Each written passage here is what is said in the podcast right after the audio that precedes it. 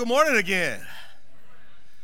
Take your Bible, turn to Jeremiah 29. That's in the Old Testament. If you're not sure where Jeremiah is, there's a couple ways to get there. One, God created a table of contents, so use that. Uh, the second one is go about halfway through, you get to Psalm or Proverb and keep going towards the end, and you'll get there. Jeremiah 29, we're going to be in a very, very familiar passage of Scripture this morning, specifically verse 11, something you've probably heard, seen on a t shirt, or I've seen printed on a home or a picture or something like that. Uh, a passage of Scripture that really identifies or we identify with over and over again. But the kind of overview where we've been over the last few weeks, we are dealing with the subject of doubt. Every person doubts God, doubts his existence, doubts his goodness. Next week, we'll talk about doubting our forgiveness found in him. Every person does that. So if you have ever felt guilty for doubting, I want to go ahead and normalize something for you. You are completely and absolutely normal, okay? You there? I doubt. I've used this quote many times, but I want to continue to reiterate it. The most devout monk who's taken a vow of silence and committed himself to prayer in some castle in the middle of a desert looks at himself in the mirror and wonders, is this all real? It's human nature to doubt. However, overcoming those doubts in order to progress in our faith is very important. So, what we've dealt with over the last two weeks is we started with doubting God's existence. Now, I'm not going to make you raise your hand or ask you to do so, but have you ever doubted that God exists? Absolutely.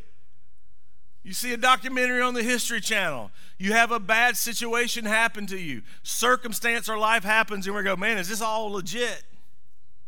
And so we started out with a foundational element that God does exist. We talked about scripture, we talked about logic, we even talked about math. So we take all these conclusions and all these things together. God exists. Now, as a Christian, and what we believe here at River Hills Church is that Jesus is God. And the way we prove that is through the validity of Scripture. Now, we didn't go deep into that. We published a podcast the following Monday. You can go back in our archives and find that. But we talked about because the authenticity of Scripture is true, because it's valid, because there is a historical Jesus, we believe that Jesus is God. So that's layer two. You with me so far? Then we dealt with doubting God's plan. Have you been there before? Lord, what do you want me to do? And how do you want me to do it? And as we look at Scripture, as we look at Jesus, as we begin to investigate truths found throughout the entirety of the Bible, God does have a plan. He's had the plan since the very beginning. Nothing takes him by surprise. Now, I love that verse, that song we just sang, Your Love Never Fails. One of the most loving things God does is provide a plan for us. You get that? Now, we don't always like his plan, right? In fact, there's more times that we spend in the valley of the shadow of death than we do on the mountaintop. Agreed? But God's plan continues to push through and always culminates in hope. Now we come to the part of the puzzle, and next week we're going to be doubting God's forgiveness. But this morning, uh, we're going to deal with kind of a subject that it, it's really, while we believe there's a God and that He is Jesus and God has a plan, is that plan good? It's, it's really doubting the goodness of God because here's what happens in my life. I'm sure this has happened in your life is that when everything begins to go south, we know there's a plan there, we know God exists, but man, God, are you really good here?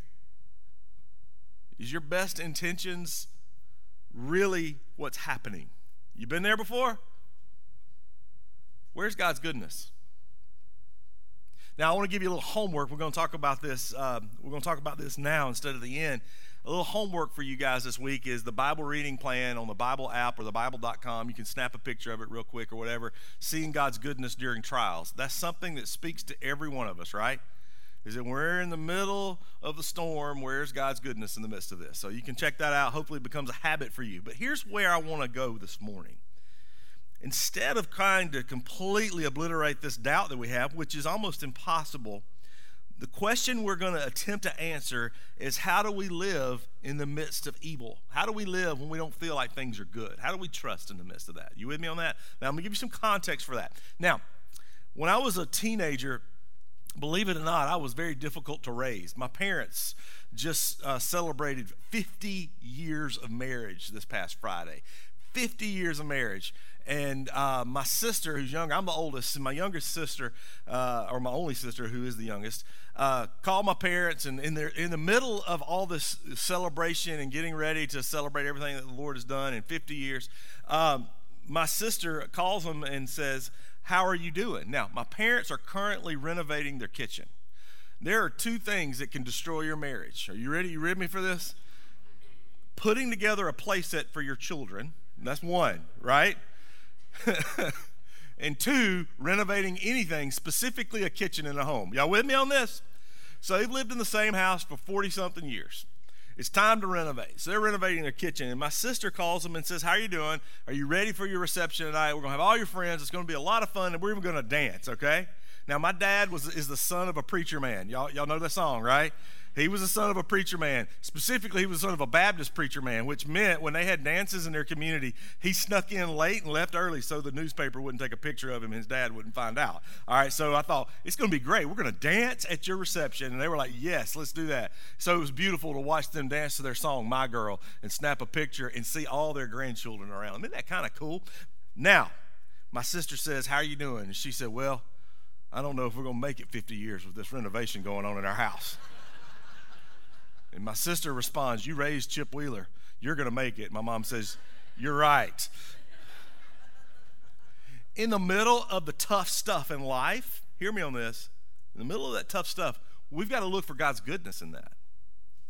And as a teenager, here's where I was difficult to raise. I'll never forget. And I, look, there's some of you are teenagers here. You're about to drive or you're driving now. Do not do this, okay? I'm using this as an example. You hear me, Levi? Of what not to do in life, all right? Not only is this illegal, it's dangerous. But here's the illustration me and my buddies were in two cars and we're going down Highway 78. The only place to go to watch a movie was in Athens, and so we decided to go watch a movie. Any of you guys grew up around here, and that was it. It was what drew everything together. It was the center of the known universe. I grew up in Monroe, not pronounced Monroe, but M U R M U N R O W, Monroe. And so we're driving down Highway 78. There's two cars packed full, and we decided to be do something really stupid. Are y'all ready for this? We decided to go the speed limit. Now, here's how we decided to go the speed limit next to each other on a two on a four lane road, and there was a line of cars behind us five miles long. And here's our rationale: we ain't doing nothing wrong. We were, and I get that now. So don't ever do that. Do you feel me on this, Levi? All right? Don't ever do something like that. I'm picking on him. You're in my sign. All right, here we go. Here's the point I want you to imagine life as being two cars pacing each other going down a four lane road or a two lane road. You with me on that? One lane is God's goodness. Okay? God's goodness is affirmed through Scripture. In Exodus chapter 34, verse 6, get this passage of Scripture. It says, And he passed in front of Moses, and the Lord, and it, it proclaiming, get, we'll throw it up on the screen. And he passed in front of Moses, proclaiming, the Lord, the Lord, the compassionate and gracious God is slow to anger, abounding in love and faithfulness. This gracious and this good God. You with me on that? He's good. Continues to say things in Scripture like Ezra chapter 3, verse 11. Notice this. Because in this powerful statement, Ezra is a priest and he's bringing the people of Israel back to rebuild the temple after it's been destroyed. And he says this in chapter 3, verse 11. He says, With praise and thanksgiving, they sang to the Lord, He is good. His love toward Israel endures forever. God's good. Psalm chapter 23, verse 6. You've heard this before. Notice what's happening here in Psalm chapter 23, verse 6, as we kind of deal with this. Um, and hopefully they can keep up with me in the back. I'm going really fast. All right. Notice this in chapter 23, verse 6. It says, Surely your goodness and love will follow me all the days of my life, and I will dwell in the house of the Lord, what? Forever. And we see other passages of scripture. We won't go through them. Psalm 119, 68, Matthew 7, chapter 11. Here's the point You are good. And over and over again in scripture it says, God is good. That's lane one. That's the pace car. You with me on that? That's the lane that says, hey, in all of this stuff. if we believe God, if we believe He is Jesus, and if we believe that Scripture is true, if we believe we have a plan, we got to understand in the midst of all that, the first car, the first lane is God's goodness. But here's the problem lane two, and this is where you and I exist life is hard. That's lane two. Life is difficult. Life has pressure. Life has challenges. And while we're pacing God, saying, He's good, He's awesome, He's mighty, He's compassionate, He's gracious, lane two is life stinks sometimes. Any of y'all with me on this? There's this huge affirmation that God is good, but this is incredible reality. This is a bad place right now. And unfortunately, here's the problem. The reason it's a bad place, you really want me to solve this for you real quick? It's because you're human and you live in a fallen world. And life's just going to be that way sometimes. It's going to be hard. And typically, when we're in these two lanes, see, the point where we want to be as believers is when we get to this point where, even in the midst of our grief and our difficulty, we're going to merge into the God's goodness. Because the great lie, one of the great lies that we sometimes cling to, is that to be a sold out, on fire Christian is that we need to make sure that we're always happy. And that's just not accurate. Not only is that not accurate from the Christians that I know, it's not accurate scripturally, and we don't even see it in the life of Jesus. There was grief, there was pressure, there was pain, there was sorrow. Yet, the affirmation of God goodness in the middle of it. You with me? And so, in times of difficulty, many of us run to this passage of Scripture in Jeremiah 29, and specifically verse 11. And this is a passage of Scripture that you have quoted to yourself possibly a dozen times. Notice what it says here, specifically in verse 11. For I know the plans. Let's can we just read this together? You have seen this. It's on the screen. Okay, we don't do this often, but I'll, let's just start. When I say when I say four, you keep going. All right? You with me on that? Here we go. For I know the plans I have for you, declares the Lord plans to prosper you and not to harm you, plans to give you a hope and a future. You're there, right? That's good stuff, right? man, when you're in that lane two and life is hard and you look over there and God's goodness in lane one, you're like, okay, for I know the plans I have for you, says the declares the Lord. Plans to prosper you, not to harm you, and give you a future. That's good. But that ain't the whole story. There's a whole lot more to this passage than just that. Most of it we've missed. now, Jeremiah writes the book of Jeremiah and the next book called Lamentations. He is a prophet, and we signify him as what they call a major prophet. In the Old Testament, you have major prophets and you have what?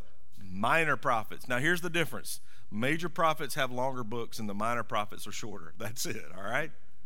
They all hear from the Lord, they're all declaring God's glory, they're all declaring God's truth. And Jeremiah was a prophet during the time of Israel when things were absolutely chaotic. Israel had split into two countries, the southern kingdom and the northern kingdom.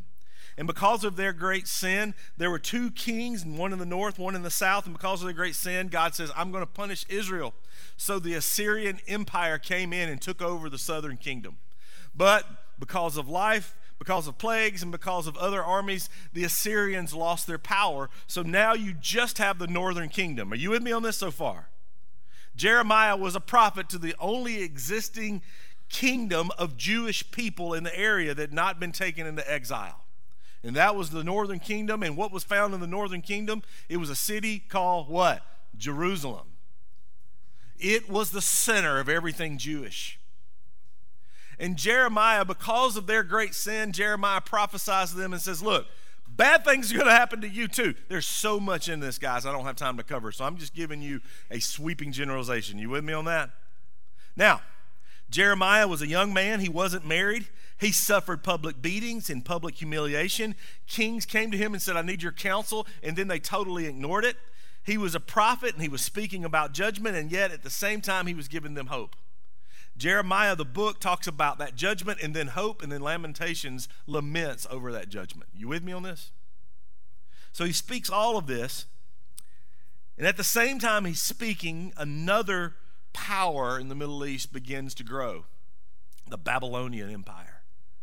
Now, you've all heard the phrase Babylonian before, right? Even in secular culture, Babylonians or the Babylonian Empire are known as people who were filled with pride and the people who were consumed with idolatry. When you call someone a Babylonian, I'm sure you won't go out and try to insult your children with that today. But when you somebody refer to someone as a Babylonian, it's a person that is completely forsaken God and tries to gratify their own flesh with everything they do. You with me on that? It's bad. It's bad. Now, these Babylonians were powerful and they come in and completely obliterate the northern kingdom. They sack Jerusalem and they exile all the people back to their own country, back to their country in Babylonia. And here's the Israelites' great sin. Chapter 2, verse 13 of Jerusalem, of, of, of Jeremiah. It says this My people have committed two sins. Now, here's the problem this is what they've done wrong. They have forsaken me, the spring of living water, and they've dug their own cisterns, broken the cisterns that cannot, cannot hold water. And let's leave that verse on the screen for a moment. I want you to understand their great sin and see if this relates to you or your own culture, okay? The first thing they've done wrong is that they turned their back on the Lord. Can you relate to that or can you do you can you relate to that as a culture? We can, right? But here's, here's the greater sin, I think. They dug their own cisterns. And what does that mean? They dug their own wells to have their own water to produce what they needed. And the deeper issue here is they took their dependency away from the Lord and put it on themselves. Let me give you an example. Imagine that we had a covered dish dinner at church one day. I love those, don't y'all? And some of you are known for your casseroles and your cooking. I mean, you're, you, you're, you have a gift from the Lord, and you need to share it with your pastor. Probably with less sugar. All right. So imagine you cook that casserole, you bring it to church, and we and because it's so good, we lay it at the altar, and we bow down and worship it. That is the same thing that they're doing. They're creating their own gods with their own hands. They take it out of the oven, they set it on a pedestal, and say, We adore you. You see the lunacy in that? But yeah, we do it all the time. Those are the two great sins. And because of that, they've forsaken God and established their own dependency on themselves. God punishes them through the people of the Babylonian Empire, and he exiles them. Now, let's look a little further here. Let's go to Jeremiah 29 again. Let's go back to verse 11. I want you to get what he's saying here. The people are about to be put in exile or they're already there. It's bad. In the midst of all this suffering, God makes a statement through the prophet Jeremiah and says, I know the plans I have for you, says the Lord plans to prosper you and not to harm you, plans to give you a hope and a future. You with me on that? What a wonderful promise we turn back to the Lord, He's going to give us blessing. Here's the problem. Are y'all ready for this? Because some of y'all quoted that. You've gone through a bad day. well, I know the plans I have for you, Lord. Your plans give me hope, give you future prosperity. Okay, good. I'm all right. Let's go to verse 10. Because sometimes we forget that verse. Verse 10 says, This is what the Lord says When 70 years are completed in Babylon, I will come to you and fulfill my good promise to bring you back to peace. Then I'm going to promise to give you hope in a future, not to harm you. Did you hear what I just said? 70 years. And here's the problem many of those people are never going to see Jerusalem again. Many of those people are going to die. Most, really, are going to die in Babylon. So here's the problem as these two lanes are going down the road and we look to him and say, You promised to give me a hope and a future and to prosper me, and not to harm me, here's the deal. Here's the deal. It may take 70 years. Are you okay with that? No. I just said it for you, right? Because some of you are like, Yes, I'm going to be pious right now in church. You're not. That ain't cool. We don't want that. But what if? I mean, you don't just get over something, you grieve for your entire life. So, how do you deal with those? How do you merge these together? How does that happen? Here's the point, and this is what I want you to get, and this is where we're going this morning. God exists, He is Jesus, He has a plan, and He is good. But in the midst of this lane one of goodness and this lane two of difficulty, and we want them to merge together, here's the question we're going to try to answer in just a few minutes we have together How do we live in Babylon? How do we live when life is chaotic and difficult, counter Jesus, counter cultural, counter everything? That's the question. That's your calling, people. Is living in Babylon. How do you do it? Because our knee jerk reaction is when Babylon comes to rest here, we're like, hey, let's get angry and fight about it. No, no, no, no, no. That's not what the Lord's saying. How do you live here? How do you live in the middle of this difficulty? How do you live in a culture that continues to etch its way away from the Lord? How do you do that? Well, thank God for the Bible, right? Jeremiah 29, verse 4. This is what he tells the Israelite people. I believe this communicates to us as well in 2022. And basically, this is a letter, one of three letters that Jeremiah writes, given to him by the Lord. And he says in verse 4 This is what the Lord Almighty, the God of Israel, says to all those I carried into exile from Jerusalem to Babylon build houses and settle down, plant gardens and eat what the, they produce, marry and have sons and daughters, find wives for your sons and give your daughters in marriage, so that they too may have sons and daughters. Increase in number there, do not decrease. Also, seek the peace and the prosperity of the city to which I've carried you into. Pray to the Lord for it, because if it prospers, you too will prosper. Yes, this is what the Lord Almighty, the God of Israel, says Do not let the prosper, prophets and diviners among you deceive you. Do not listen to them to the dreams you encourage them to have. They are prophesying lies to you in my name. I have not sent them, declares the Lord. This is what the Lord says. When 70 years are completed for Babylon, I will come to you and fulfill your good promise to bring you back to this place. For I know the plans I have for you, declares the Lord plans to prosper you and not to harm you, plans to give you hope in the future.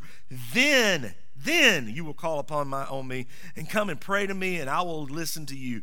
You will seek me, and you will find me when you seek me with all your heart. I will be found by you, declares the Lord, and will bring you back from captivity.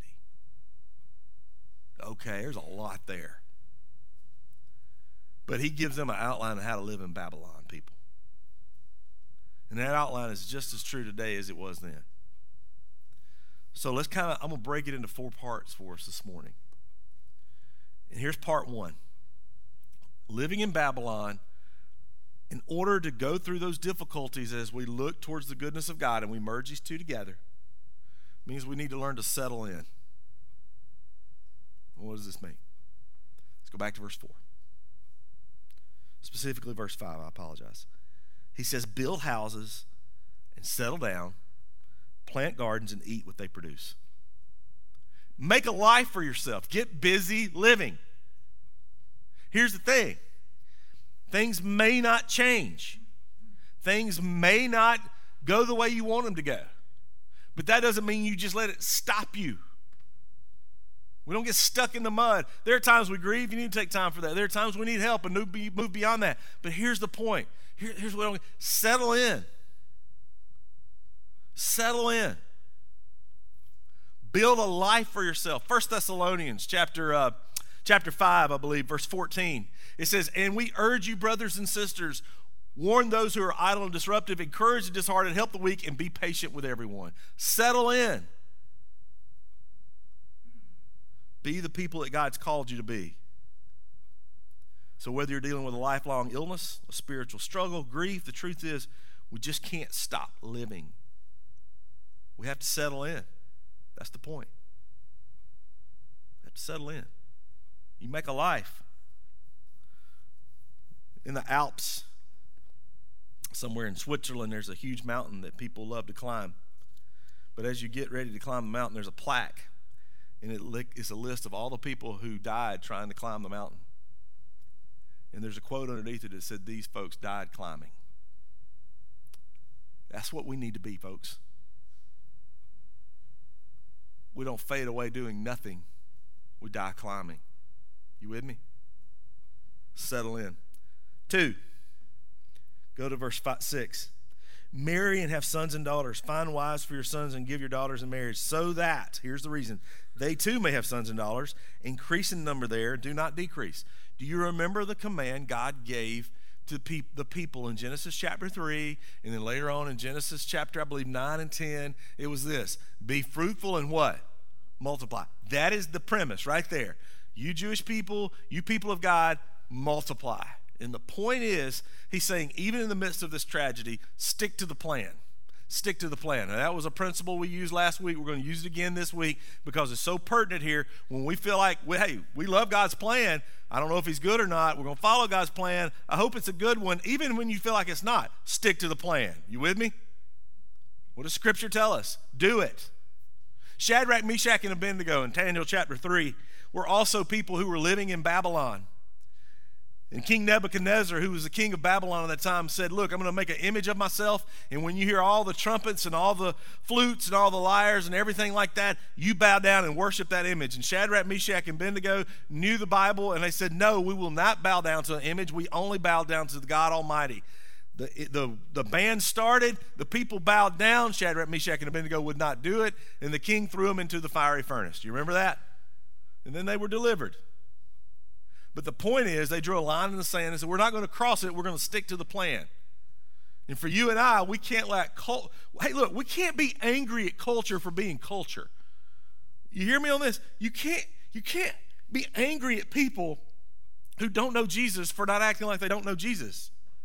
That's silly. It's kind of like being angry at a toddler who can't wash the dishes. Doesn't make sense, does it? But for you, for me, we stick to the plan. We follow in his footsteps.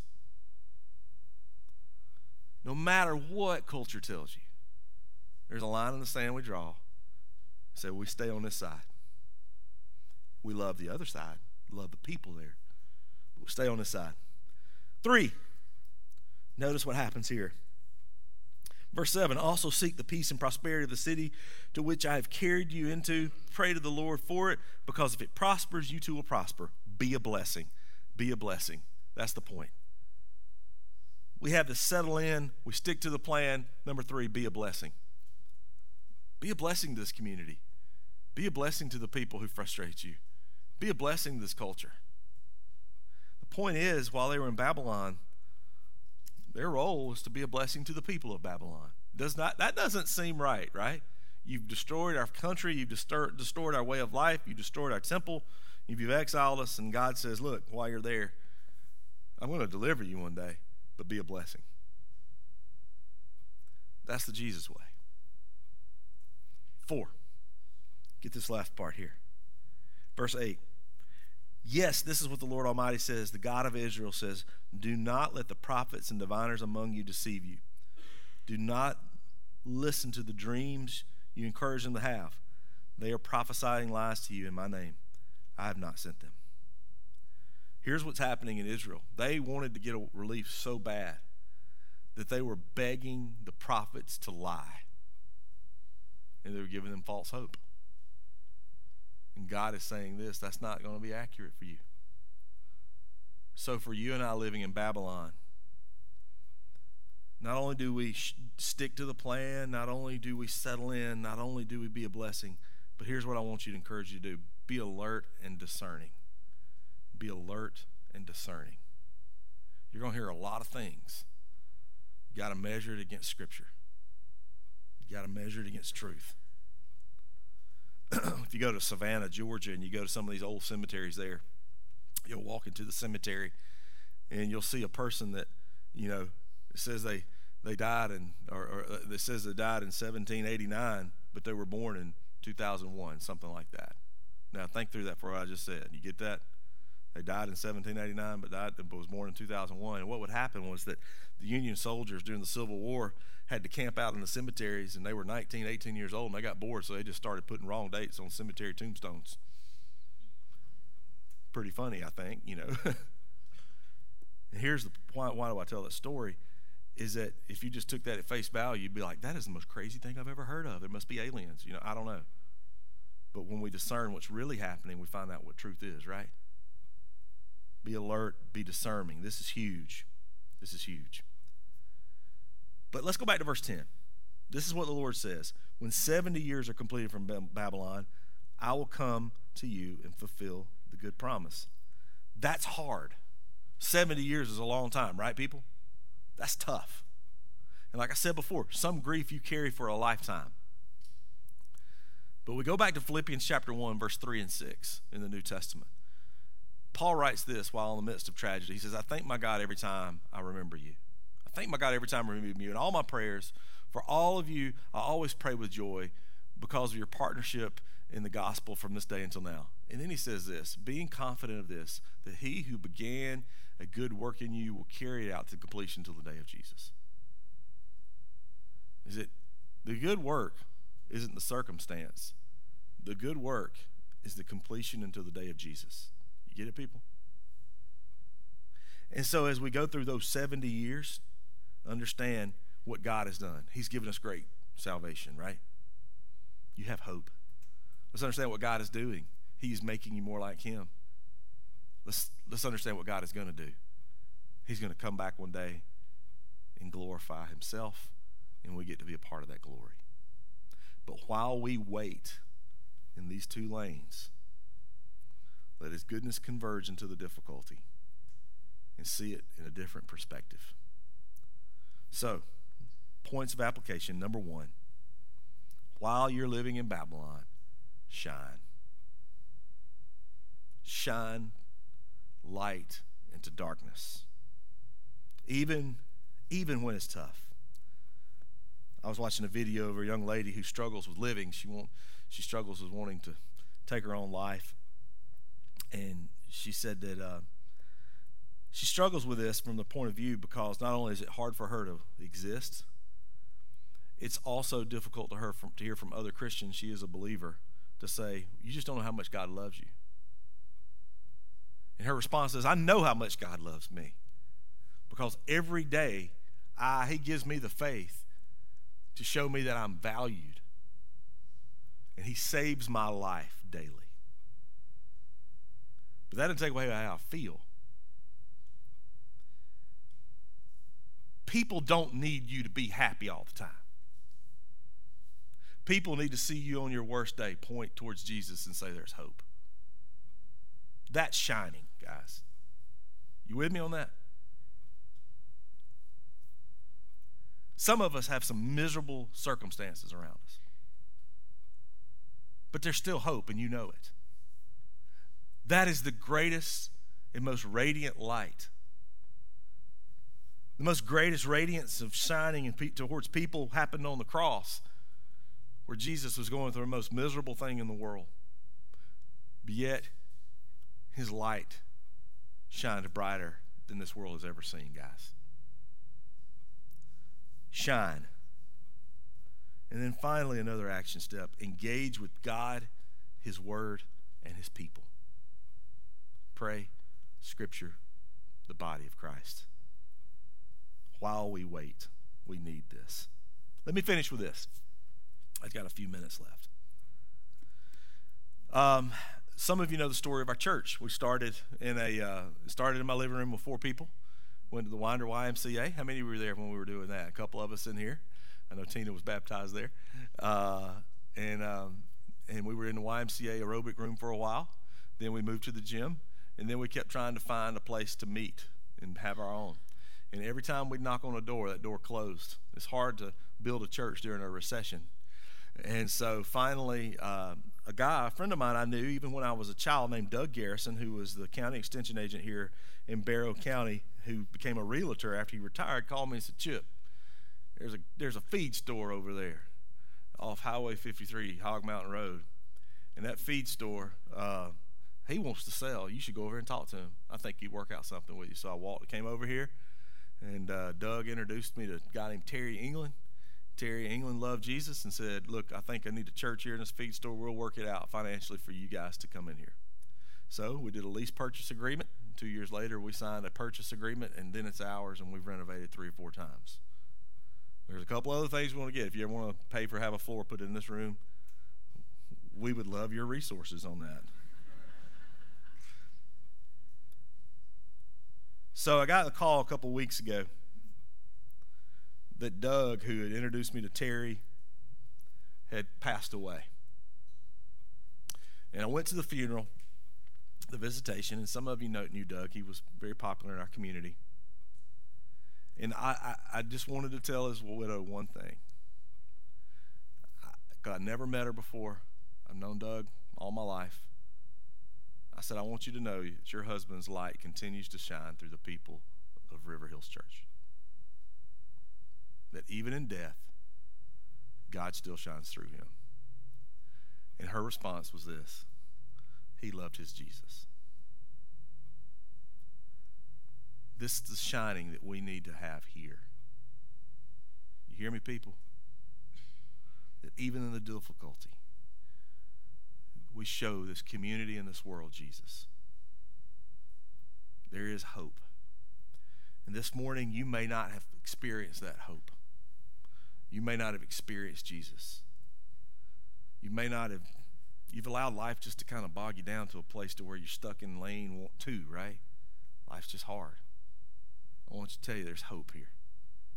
So here's what we're going to do. We're going to sing one last song and worship together. If you need prayer or you need Jesus, give you two options. One, I'm going to be standing over here to my left. Two, you can text in the phrase new to RH. Oh, not new to RH. I need Jesus. Or you can take your Connect card and fill it out and say, This morning I need Christ. Or put a prayer request down and turn it in at the guest services center as you leave.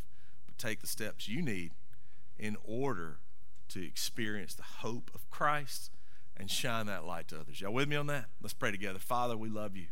And as we doubt so much of your plan, I pray, Father, that you would remind us it's good and that you are doing good things and that you are good.